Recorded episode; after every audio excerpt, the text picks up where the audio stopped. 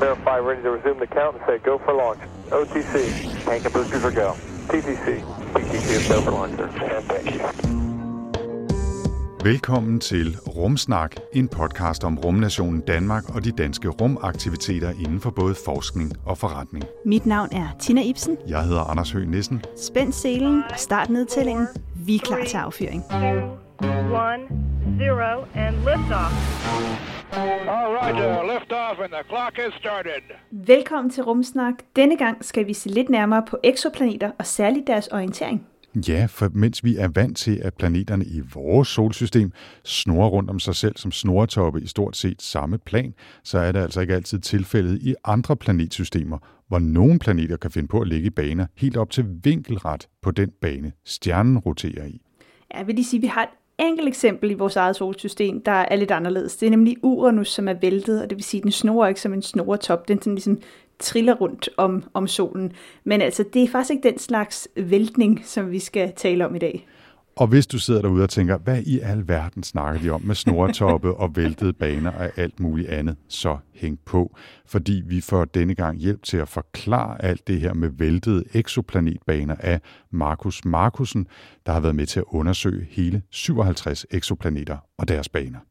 Vi skal dog også have et par aktuelle nyheder, og selvfølgelig lidt baggrund om eksoplaneter, alt sammen her i Rumsnak. Jeg hedder Tina Ibsen. Og jeg hedder Anders Høgh Nissen. Velkommen til. Three, two, men inden vi kaster os over vinkler, rotationer og mekanik, orientering osv., så, så tager vi dog lige et par korte nyheder fra Rumland. Og Anders, vil du ikke lægge ud? Det vil jeg utrolig gerne. Men før vi kommer til en rigtig nyhed, så vil jeg bare lige øh, kort følge op på noget, vi talte om sidst. For der fortalte vi jo om den første raketaffyring med en besætning udelukkende bestående af civile astronauter, altså helt uden en professionel astronaut til at være barnepige på turen. Det var jo en besætning, der bestod af en milliardær, der hedder Jared Isaacman, og så hans øh, tre kompaner, han havde betalt for, øh, Haley Arsenault, Chris Sembrosk og så en øh, professor i geologi, der hedder Sian Proctor. Og da vi optog sidste gang, der var de her fire nye rumturister stadigvæk i kredsløb om jorden. Men i mellemtiden er de altså kommet tilbage igen til jorden i god behold i øvrigt, og de plaskede ned i havet ud for Floridas kyst lørdag den 18. september. Og det lader til, at alting er gået fint på turen, bortset fra, at de havde nogle problemer med det her Crew Dragon moduls Waste Management System. Vi har ikke fået særlig mange detaljer om det, og det tænker jeg så måske er forståeligt nok, fordi det jo handler om deres lokum. Og det er ikke nødvendigvis noget, man har lyst til at dele særlig mange oplevelser øh, omkring i, i offentlighed. Så var det godt, det kun var en tre-dages tur, ikke? og ikke sådan en øh, to ugers øh, luksustur i rummet. Ja, så var det godt nok. Det kan godt være, at de var landet før tid. Ja, ja men det er noget med, med, også når man er i vægtløs tilstand, så kan man ikke lugte så meget. Det har måske været meget godt for dem. Det har nok været heldigt, ikke? og det er jo noget med, at de bare sidder altså basalt set på et, øh, på et rør med et lille gardin foran, så skal de andre ligesom sådan sidde og kigge lidt ud af vinduet imens. Ikke? Det, det kan ikke være super sjovt. Nej, jeg, jeg, jeg tror altså også, jeg tager... Øh, når der nu er nogen, der inviterer mig i rummet, så vil jeg for det første gerne have en rigtig astronaut med. Øh, og for det andet, så må turen godt gå til rumstationen, hvor der er sådan et aflukket toilet. Okay, det sørger jeg for. Så jamen, det er bare, når, når du nu køber sådan en tur til, til rummet til mig, så, så er det altså min krav. Det er fint, okay. Nå, til den egentlige nyhed, Tina, og det, øh, der bliver jeg faktisk ved SpaceX, som jo lagde raket- og besætningsmodul til den her rumudflugt for milliardæren og hans venner. SpaceX de har jo nemlig, som de fleste nok også ved, gang i en anden rumforretning, der hedder Starlink. Starlink det er det her netværk af tusindvis af satellitter, som skal levere bredbåndsinternet til hele kloden. Og der er allerede ca. 1700 af de her Starlink-satellitter i omløb, cirka 1200 km over planetens overflade, men det er meningen, at der skal være helt op til 40.000 Starlink-satellitter derude. De er allerede i gang med at levere net til en lille gruppe testkunder. De er faktisk lige på vej ud i at, at blive en rigtig forretning, så at sige. Øh, og det er jo sådan noget med folk, der bor langt ude i midten af USA, hvor det ellers skal være dyrt og svært, hvis ikke nærmest umuligt at få, få adgang til højhastighedsnet. Øh, men de her satellitter har jo også, kan vi måske lige nævne, givet anledning til en del kritik, fordi de jo forstyrrer udkigget på nattehimlen, og i øvrigt potentielt også risikerer at bidrage til den her store mængde rumskrot, der findes, hvis der skal fyres 40.000 satellitter øh, afsted derude. Nå, men til nyheden. Den er i den her omgang, øh, at Starlink-satellitterne ikke kun kan bruges til at levere netadgang, men også kan bruges som en slags backup navigationssystem. Det er nemlig for nylig lykkedes en gruppe forskere at bruge signaler fra seks af de her Starlink-satellitter til at bestemme en position på jorden med cirka 8 meters nøjagtighed.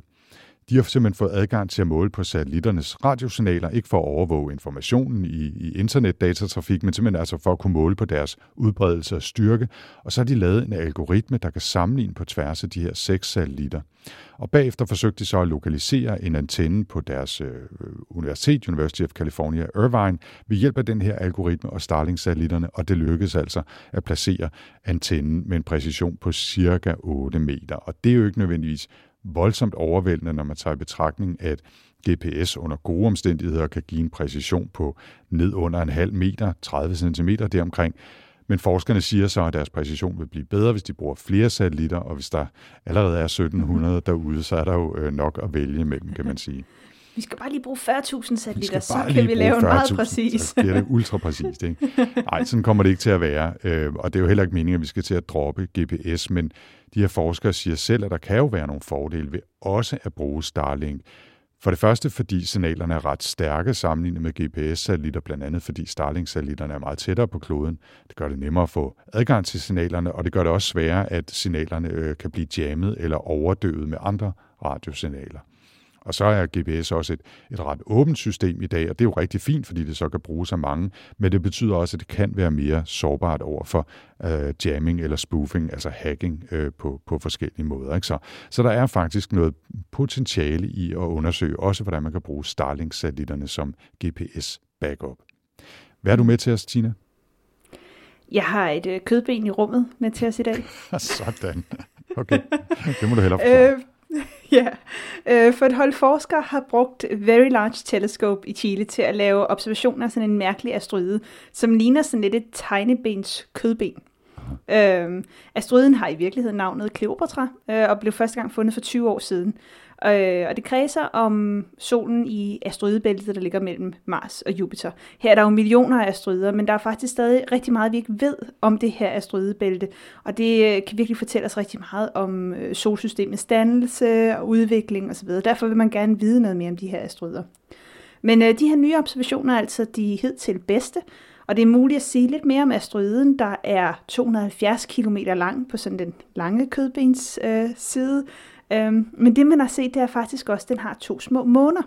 Okay. Så den her asteroide har to, ja, det er jo egentlig mindre asteroider, der kredser rundt, rundt om den.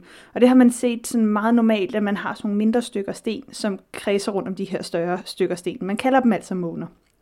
Øhm, noget af det rigtig fede, når ting kredser om hinanden i universet, er, at vi kan bruge det her til at sige noget om øh, objekters størrelse osv. Så, så noget af det, man ofte gør, hvis man vil øh, kigge på massen af en stjerne, så kan man se, jamen er der en anden stjerne, der kredser rundt om den, eller hvordan kredser de her ting rundt om hinanden, øh, hvor tungt er det så, og hvad er de her ting. Og der har man altså brugt månernes kredsløb omkring øh, Kleopatra, øh, til at komme med et eller andet bud på, på dens massefylde. Det er cirka øh, den halve massefylde af jern, og det er faktisk meget lettere, end man helt tid har troet, det har været. Så enten så er den her stride sådan lidt porøs, eller den består måske af noget mere stenmateriale end jernmateriale, og det kan jo sige noget om, jamen, hvad var der til stede, da solsystemet blev til? Var der meget jern, metal, var der lidt, øh, osv. osv. Øh, og bare lige for at sætte den her observation i perspektiv, så svarer det altså til at observere en golfbold, der befinder sig 40 km væk. Det er øh, ret imponerende, men Very Large Telescope er jo også øh, et af de bedste, hvis ikke det bedste jordbaserede øh, teleskop, som vi har i dag. Og det er jo så altså det europæiske sydobservatorium ESO, der, øh, der har stået bag det, dem der har det her øh, Very Large Telescope i Chile. Og vi linker selvfølgelig til øh, billeder eller observationer af det her kødbens øh, asteroide og, øh, og lidt mere information om Kleopatra. Ja. Kødben og golfbolde, altså lige her i øh, Rumsnak. Tina, vi har en øh, nyhed mere, som er fra vores egen lille verden. Vi kan også kalde det en mm. lille bonus for at få det med, og det handler om vores Rumsnak live optagelse, fordi der kan du, ja, dig derude, der lytter lige nu, du kan komme med og opleve en live optagelse den 25. november i Empire Bio i København. Ja, vi har glædet os rigtig, rigtig meget til at offentliggøre det her. Vi er altså stadig i fuld gang med forberedelserne, men sæt allerede nu, kryds i kalenderen om aftenen den 25. november, hvis du har lyst til at være med, når episode 45, som det bliver, bliver, øh, bliver optaget. Ja, jeg skal måske lige sige, at det er noget med billetter. Men øh, det er absolut overkommeligt, og, og hvis du gerne vil have, at øh, Tina engang kommer ud og besøger et rumlokum øh, med en astronaut som barnepige, øh, så koster det jo penge, og så er det noget af det, der kan være med til at støtte hendes billet. Udover optagelsen til vores podcast her, så vil der også være noget særligt øh, til jer, der dukker op, som måske også kan være med til at retfærdiggøre billetprisen. Vi løfter sløret for emnet til liveoptagelsen og øh, får flere nyheder om billetsalget om 14 dages tid. Ja, så, så lyt med her i næste episode, eller kig ind på vores hjemmeside rumsnak.dk. Her kan man også øh, få fingre i sin helt egen rumsnak merchandise, hvis man har lyst til sådan noget. Øhm, så kan det være, at Andersen der også skal komme en tur i rummet sammen med mig. Køb, køb, køb. Okay, it's a nice ride up to now. Og så skal vi i gang med dagens tema, og det skal handle om eksoplaneter, altså planeter i andre solsystemer end vores eget. Ja, det er jo ikke første gang, vi har talt om eksoplaneter her i podcasten. Vi havde det faktisk allerede med i første sæson og har genbesøgt det lidt nogle gange. Men det er altså et emne, der får rigtig meget opmærksomhed, øh, simpelthen fordi, at det er forskning, der bare er virkelig fremme. Altså det er noget af det her astrofysikforskning, hvor der sker rigtig meget nyt. Ofte så har man jo talt om eksoplaneter for at finde jordens tvilling eller andre beboelige planeter derude. Men noget af det, som jeg faktisk også personligt synes er spændende, det er, at når vi kigger ud på de her øh, ja, knap 5.000 eksoplaneter, mener jeg, man har øh, fundet og confirmed, som man siger, man har fundet dem med flere forskellige metoder i dag. Øh, det er, at rigtig mange af de her eksoplaneter, de minder slet ikke om nogle af de planeter, vi har i vores eget solsystem. Fordi vi har fundet eksoplaneter, som er langt mere eksotiske end noget, vi kunne forestille os. Altså, vi har fundet eksoplaneter, der er sortere end det sorteste sorte. Vi kan lave øh, pink eksoplaneter, noget vi mener er vandverdener, øh, kæmpe gasplaneter, der ligger enormt tæt på deres stjerne. Så, så det, sådan, det hele er blevet kastet lidt op i luften, og jo flere planetsystemer man finder, jo flere mærkelige eksoplaneter finder man så også. Altså kigger vi på selve forskningsfeltet, så var det faktisk kun i 1995, øh, at man fandt den første planet uden for vores eget solsystem, altså en exoplanet. Før det, der var det jo sådan helt, jamen er vores solsystem øh, det eneste sted, der er planeter, øh, ligner alle planetsystemer vores? Altså her i solsystemet har vi jo otte planeter, fem dværgplaneter, som vi kender til, og så en masse øh, kødbensformede og ikke kødbensformede asteroider og kometer derude. Øh, men altså, kigger vi på vores eget solsystem, så er det rigtig fint ordnet. Altså, inderst inde, der har vi de fire små stenplaneter, øh, Merkur, Venus, Jorden og Mars. Så har vi deres asteroidebælte, så har vi de her fire store gasplaneter, og så har vi Kuiperbæltet, som er endnu et stort asteroidebælte derude, og så en masse øh, mindre hejs rundt omkring. Men kigger vi her, så kredser de næsten alle sammen omkring solen i ekliptika, som er det her plan, som ligger også mellem solen og jorden. Det er det øh, øh, plan, som, øh, som jorden drejer rundt om solen i. Det er cirka det samme. Det er heller ikke de store, øh, andet end selvfølgelig Pluto, som nu ikke har fået lov til at være en planet mere, for den hældte simpelthen for meget i sin bane. Den gav ikke rigtig mening i forhold til de andre. Men, men ellers er det fint ordnet. Men noget af det, som, øh, som vi har set, det er også, at alle planeterne kredser den samme vej om solen. Øh, så kigger vi ovenfra, altså op fra solens nordpol, men så ligner de, de alle sammen kredser omkring solen mod uret. Det er også det, som vi kalder for positiv omløbsretning. Det er en af de første mindfucks, man får, når man starter på fysikstudiet, at modsat uret, det er positivt, og med uret er negativt. Og, og, ikke? Men det kommer alt sammen fra, at man mener, at solsystemet blev skabt af den her stjernetog, der faldt sammen som sådan en skive, og i den her skive, som vi også har talt om i tidligere episoder, jamen der mener vi, at planeterne bliver dannet fra. Men det store spørgsmål er jo så, jamen, er det et normalt solsystem? Vi lever i et normalt planetsystem. Er det sådan, at de normalt er ordnet, eller er der et eller andet helt særligt ved det sted, vi befinder os i? Og, og noget tyder på, at det nærmest kun er fantasien, der sætter grænser. Og nu er der altså også nogle øh, nye forskningsresultater, der viser, at det her med at rotere pænt rundt om sin stjerne, jamen, som vi er vant til for vores eget solsystem, det er faktisk ikke engang en sikkerhed mere.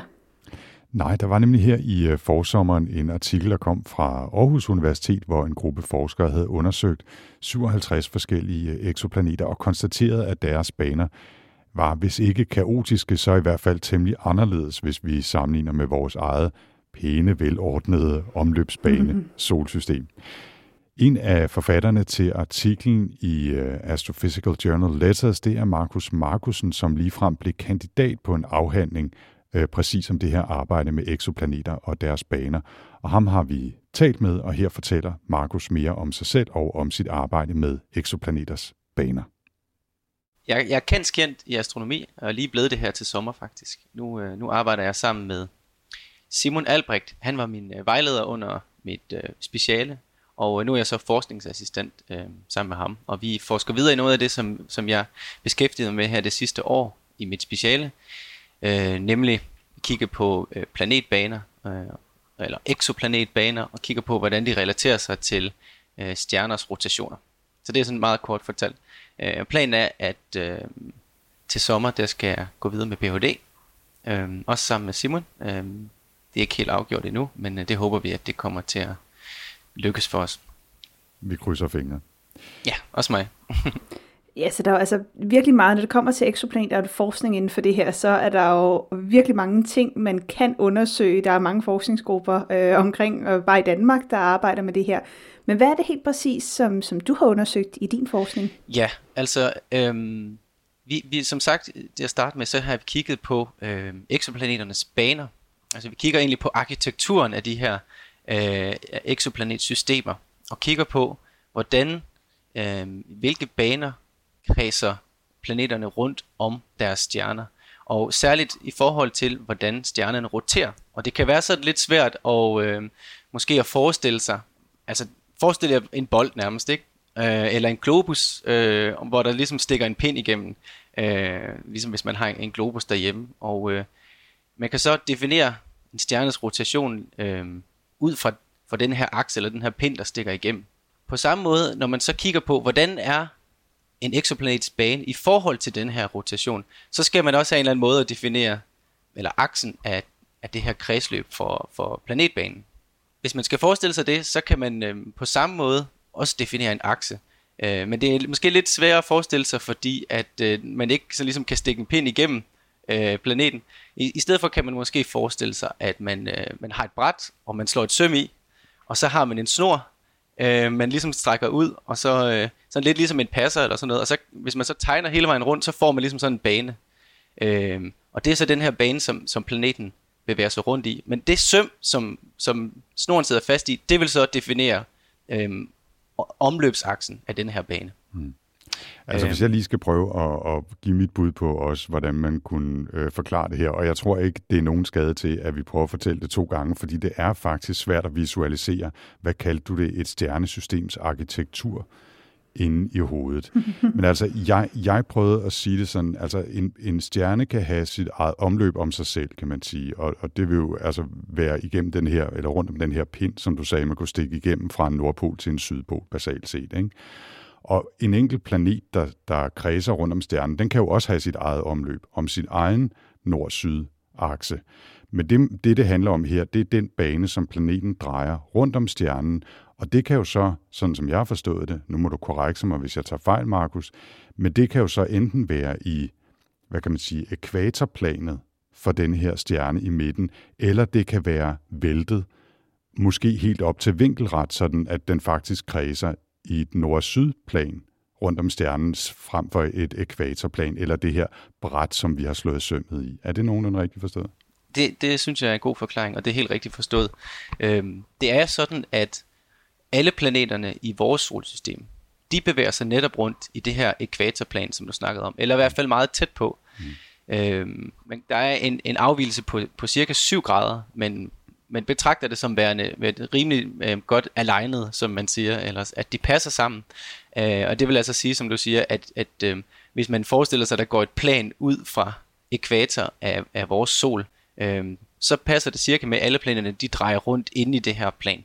Eller sagt på en anden måde, når, når vi kigger op på solen, øh, så kigger vi ind mod dens ekvator, altid.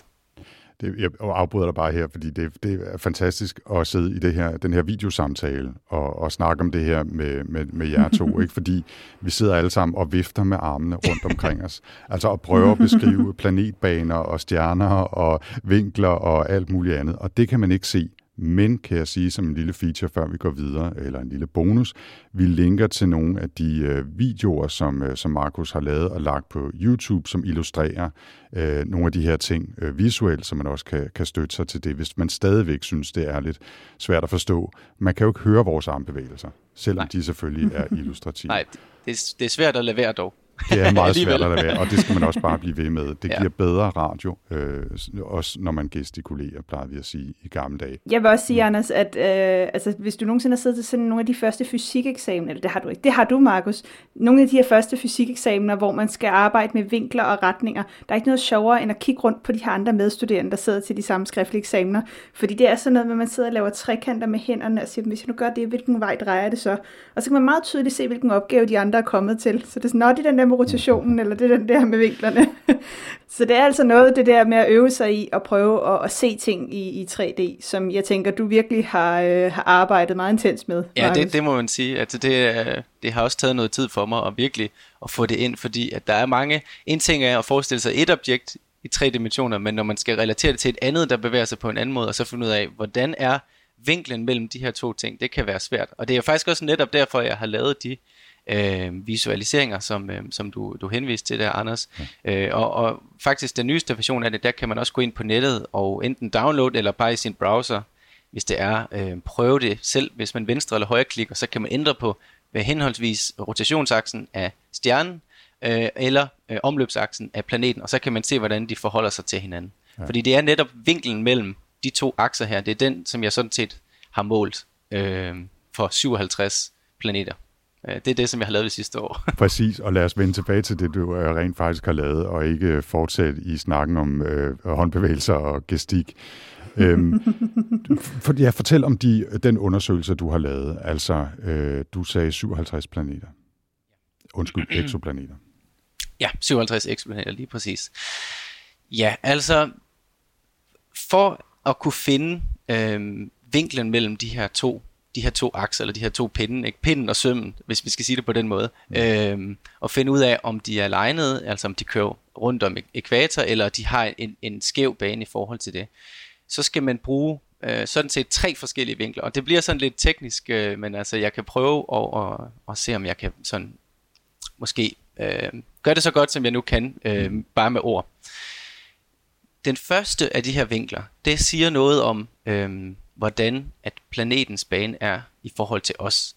Så det vil sige, når vi kigger ud mod øh, stjernerne her, så øh, kan man forestille sig, at sådan i, i de to ekstremer, at, at enten så planeten den bevæger sig rundt og rundt i en skive, lidt ligesom på et ur. I det tilfælde, der siger man, at, at, at inklinationen den er 0 grader. Så det er den ene vinkel, det er den her inklination. Men det der så er med, med den, det vi har kigget på, eller de eksplosioner, vi har kigget på, øhm, de er blevet opdaget, øhm, fordi at de laver det, der hedder et transit. Og det betyder, at planeterne øh, tilfældigvis, eller, eller hele planetsystemet er orienteret sådan, at de øh, krydser ind foran stjernen af og til, og blokerer noget af stjernens lys. Og det er faktisk sådan, man også opdager dem, planeterne, fordi at lige pludselig så de her stjerner, de, øh, de, øh, de, de får et dyk i lysstyrken, et lille dyk, øh, men nok til, at vi kan identificere dem og, og finde de her planeter, fordi det kommer hver eneste øh, omløb øh, på, på det samme tidspunkt og ser ens ud. og det betyder altså, at, øh, at alle de her planetbaner, de er orienteret på en helt bestemt måde, fordi ellers vil de ikke krydse ind foran. Altså hvis vi ser ligesom med uret, så vil, vil øh, viserne, de kommer jo aldrig ind foran midten. Så hvis de bevæger sig rundt på den måde, så krydser de aldrig ind foran øh, men her er det så, kan man sige, omvendt, hvor, hvor planeterne, man ser planetbanen fuldstændig fra siden af. Og det er derfor, at de krydser ind foran, og, og efter et halvt omløb, så vil de så også komme om bagved stjernen. Øh, så det er den ene vinkel, den kender vi, den ved vi, at fordi vi har opdaget dem med den her metode, så ser vi planetbanen fra siden af. Okay. Øh, der er, der er en, den sidste vinkel, vi mangler, det er, hvor meget peger øh, stjernens pol ind mod os. Så det kan godt se ud som om, den er alignet, men i virkeligheden, så hvis polen peger vildt meget ind mod os, så, så viser den sig at være misalignet. Og øh, det, som jeg har lavet i mit speciale sammen med, øh, med min vejleder, det er, at vi har prøvet at simpelthen kunne måle den sidste vinkel her. Altså hvor meget, at øh, stjernernes pol peger mod os. Øh, og det, det så har vist sig, det er, at, øh, at vi, vi har faktisk fundet et, et noget overraskende resultat, fordi at nogle af de her øh, Øh, planeter, som der så ud til at være sådan et, et man kan sige, mellem øh, liggende misalignment, eller en, en misalignment, der sådan er, er øh, måske 20-30, 40 grader, at øh, nogle af de, alle de her, der, der havde den her øh, misalignment, der var midt imellem, de har vist sig at pege ret meget med polen mod os. Så de har faktisk en større misalignment, end vi troede. Øh, og alle dem, der så ud til at have en meget lille misalignment, de var, havde også en lille, lille misalignment øh, i forhold til polen. Og det betyder, at der lige pludselig er kommet sådan en mere en todeling af planeterne, hvor det var sådan lidt, billedet var noget mudret før. Øhm, men vi har så, det har lykkedes os for, for 57 af de her 160 øh, planeter at, at finde den sidste vinkel her, så vi har den, den tredimensionelle misalignment, kan man sige, og ikke, ikke bare øh, den, den minimum misalignment. Og det, og det betyder altså, at, at I nu har, som du sagde, en gruppering af eksoplaneter, som ser ud til at falde, altså i to grupper, hvor nogle har altså et, et, et relativt øh, altså, øh, kraftig misalignment, og andre ligger tættere på det her ekvatorplan, som jeg tror, jeg kom til at kalde det før. Ikke? Ja, det er præcis. Ja. Men et ekvatorplan, det er faktisk, man kan godt kalde det øh, ekvatorielle baner faktisk, altså hvor de kommer hen over ekvator, og det, det, der så viste sig, det var, at den anden del, øh, og, og lige præcis så var det øh, 19 øh, planeter, vi fandt, som, som det viste sig så at være alle sammen at være meget tæt på at have polære baner. Så det vil sige, at de kredser hen over Nordpolen og så ned under Sydpolen på de her stjerner. Og det, det, var, det var noget overraskende resultat. 19 sagde du ud af de 57. Ja, og så, så de andre, de var, de var meget well aligned, eller øh, meget tæt okay. på at ligge i det her ekvatorielle plan.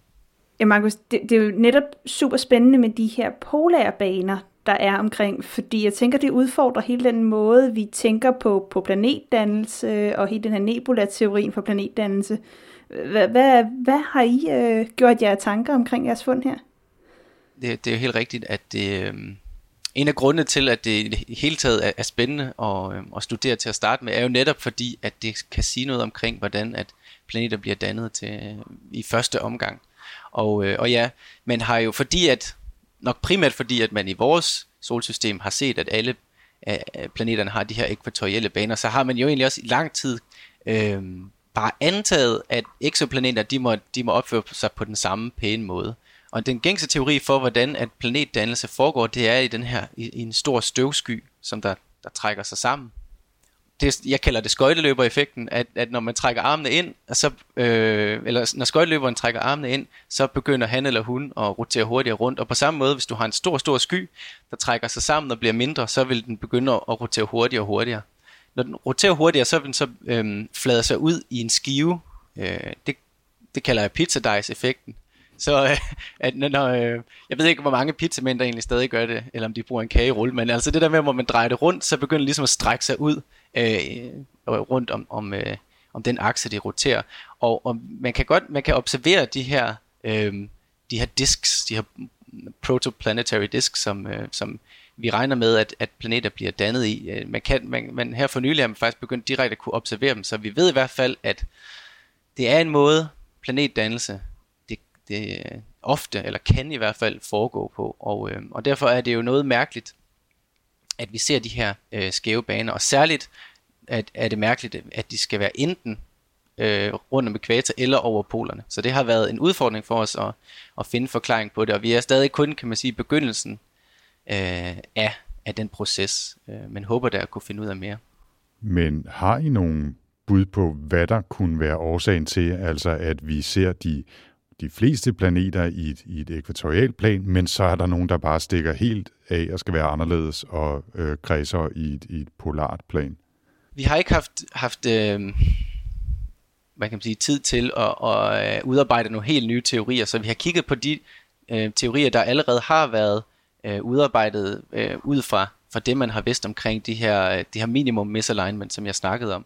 Og der har faktisk, der var en af de teorier, som i virkeligheden øh, havde lige præcis den her forudsigelse øh, med, at, at, øh, at de skulle have den her todeling omkring ekvatorielle og omkring polære baner. Og, og derfor tænkte vi også til at starte med, at det var en helt oplagt konklusion, at det måtte være den her teori, der, der gjorde sig gældende. Øh, desværre fandt vi så senere hen ud af, at øh, der var nogle problemer ved i hvert fald at forklare alle planeternes bane øh, ved hjælp af den her teori. Men, men jeg må lige kort forklare, hvad, hvad den går ud på. Selvom det er lidt kompliceret, men, men øh, i bund og grund, så er det en, en bestemt slags tidvandskræfter, øh, altså der opstår mellem stjernen og exoplaneten. Så hvis exoplaneten den er tæt nok på sin stjerne, så øh, på grund af tidevandskræfter fra den her planet, så, så kan der opstå nogle store øh, tidevandsbølger øh, på eller i øh, overfladen eller i den øverste del af den her stjerne. Den her tidevandsbølge, den kan så være med til, og øh, altså, den kan faktisk forårsage, at en planet, der er i en meget skæv bane, den kan blive øh, gå hen og over tid blive alignet til ekvator. Øh, men lige den her særlige type tidevandsbølge, som jeg snakker om her, den, er, den virker ikke, hvis planetbanerne er, står helt vinkelret på rotationsaksen. Og derfor så kan man ligesom forvente, at nogle af de planeter, der havde været sådan mellem meget misalignet, de over tid vil blive fuldstændig alignet. Men øh, nogle af dem, som var tæt på 90 grader, de er ligesom stok der. Eller, mm. øh, og, og det har, det har i hvert fald været en af de teorier, som vi øh, har kigget til. Som jeg sagde, så var der også nogle udfordringer ved det, og øh, en af udfordringerne er, at for at, at det kan, kan ske det her, øh, så skal de altså, planeten skal være noget tæt på sin stjerne, for at tidvandskræfterne er stærke nok. Og øh, nogle af de planeter, som vi har fundet, øh, der, har, øh, der ligesom følger den her tendens, er, er for langt ude simpelthen til, altså i forhold til deres stjerne, til at, at det ligesom er realistisk, at det er den her effekt, der, der skal have forårsaget det. Øh, og desuden, så udover at der ligesom skulle være sådan en ophobning af planeter, der har polære baner, så skulle der, burde der faktisk også ifølge den her teori, hvis det er den, der er rigtig, være planeter, som der har øh, det, der hedder retrograd øh, bevægelse. Det vil sige, at de, de bevæger sig faktisk hen over ekvator, men i den modsatte, fuldstændig modsatte retning af den måde, som øh, stjernen roterer på. Øh, og det kalder man 180 grader misalignment. Og, og, og dem har vi ikke fundet nogen af. Så, så det er noget, vi, vi øh, planlægger øh, i fremtiden at gå ud og lede efter og se, er der øh, nogle af de her øh, planeter, der har de her perfekte retrograde baner. Fordi det vil jo så styrke den her teori, men hvis vi ikke kan finde den, så kunne det jo måske tyde på, at der var en anden forklaring, vi skulle ud og lede efter. Så du skal altså videre på planetjagt, ja. Markus? Det er, det, det er planer. Jeg er allerede i fuld gang nu her. Og det fortalte altså her Markus Markusen. Og vi linker, som vi også sagde, til øh, information om øh, de her baner, så man kan få lidt hjælp til at visualisere det, når man sidder derude og lytter. Okay, it's a nice ride up to now.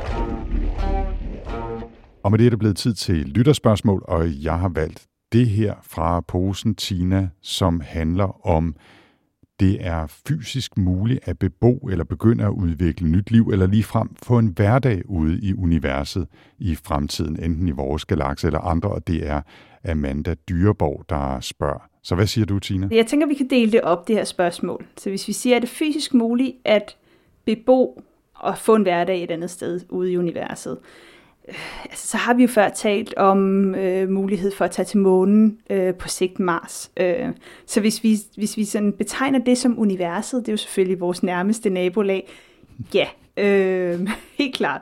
Øh, er vel, velkomst Morten. Ja, præcis. Ja, det er ikke meget længere væk, men ja. Øh, så så jeg, jeg, jeg mener, det har vi også haft talt om øh, i vores live i foråret, med at det her med at kunne tage til for eksempel månen, det er noget, vi kommer til at se i 2020'erne. Øhm, om vi begynder at bo der fast, det er en, ja, men nok over længere tid. Mars, jamen der begynder man at tale nu igen om, jamen når vi ligesom har klaret månen, så er næste step Mars. Det bliver måske i 2030'erne, 2040'erne. Så det er jo inden for en forholdsvis overskuelig øh, tidsperiode. Måske laver vi endda rumsnak stadig til den tid, Anders, hvem ved? Du får ikke lov at gå på pension, kan du godt høre. Nej, åbenbart ikke. øhm, Men, men skal vi kigge ud til bare vores nærmeste stjernesystem, øh, og, og den nærmeste planet, vi kender til, som ligger omkring øh, Proxima Centauri, øh, der ligger en, en, faktisk en, hvad vi mener, en beboelig øh, exoplanet, muligvis. Øh, så siger beregningerne lige nu, at det tager omkring 100.000 år at komme til. Der laver vi nok stadigvæk ikke rumsnak. Der laver vi nok ikke rumsnak. Mm. Så mm, det der med at, at bo ude omkring andre stjerner, øh, lige nu i hvert fald er det ikke noget, man mener, der er fysik til. Hvis jeg, lige må, mm. hvis jeg må have lov til at bryde ind, øh, inden du fortsætter, Tina. Altså, sagt meget kort, altså ja, det er fysisk muligt, fordi der vil jo være planeter, som derude i det uendelige univers, som, som vil kunne understøtte også vores form for altså, kulbaseret øh, liv, ikke? Med, med den korrekte blanding af, af, af hvad hedder det, gasser i atmosfæren og alt det her. Altså, det, jeg har sagt, selvfølgelig er der det, eller det tænker jeg i hvert fald, der er derude, om ikke andet steder, hvor vi selv ville kunne bygge noget med relativ øh, lethed. Det kæmpe, kæmpe, kæmpe store problem lige nu er at komme dertil. Og det kan, der kan vi ikke bare gøre sådan her, men hvis vi kunne knipse med fingrene, og så pludselig være altså 100.000 lysår ude i, øh, ude i galaksen, så kunne vi sikkert godt finde en eksoplanet, hvor det vil være fysisk muligt at både øh, bo og udvikle nyt liv, måske også, og i hvert fald få en eller anden form for hverdag. Men, øh, men altså, det der med at komme afsted, det er sgu bare lidt svært, i hvert fald lige nu, ikke? Det er det. Øhm, så ja, så det der med, at vi rejser ud, mm, not so much. Mm. Øhm, om der så er liv andre steder, hvor det kan begynde at udvikle sig, det er jo et af de store spørgsmål, man virkelig arbejder på lige nu. Øh, og nu har jeg været øh, total fangirl. Ligesom du har dit SpaceX, så har jeg mit, øh, mit teleskop, som er James Webb Space Telescope, der bliver opsendt, hvis alt går efter planen, den 18. december i år. Øh, det vil altså være det første instrument, hvor vi sådan med højere grad sikkerhed kan gå ind og sige, jamen nogle af alle de her mulige beboelige eksoplaneter, vi har fundet, jamen er der faktisk også tegn på liv for dem? Altså er der atmosfære omkring dem? Er det noget, der er normalt?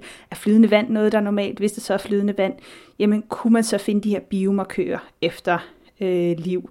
Og det er jo noget af det, vi står lige på tasken til at blive klogere på nu. Så, øh, så Amanda, hvis du spørger igen om to år, så kan vi måske komme med et lidt bedre svar på det, når, øh, når nogle af de første resultater fra, øh, fra James Webb er kommet til. Jeg tror, vi skal til at have en lille lyd, som øh, jeg lægger ind i optagelsen, hver gang du siger James Webb. Kun hvis vi også får en fra SpaceX. Three, two, one. Og med det er Rumsnak landet for denne gang. Men vi vender stærkt tilbage igen om 14 dage, hvor vi blandt andet takler det store spørgsmål om livet, universet og alting i anledning af, at vi er kommet frem til episode 42. Og hvis du sidder derude og tænker, hvad i alverden snakker de om, det lyder virkelig mærkeligt, så er der altså en forklaring, men for at holde spændingen ved lige, så bliver sammenhæng først afsløret for dem, der ikke kender den, i næste udgave af Rumsnak.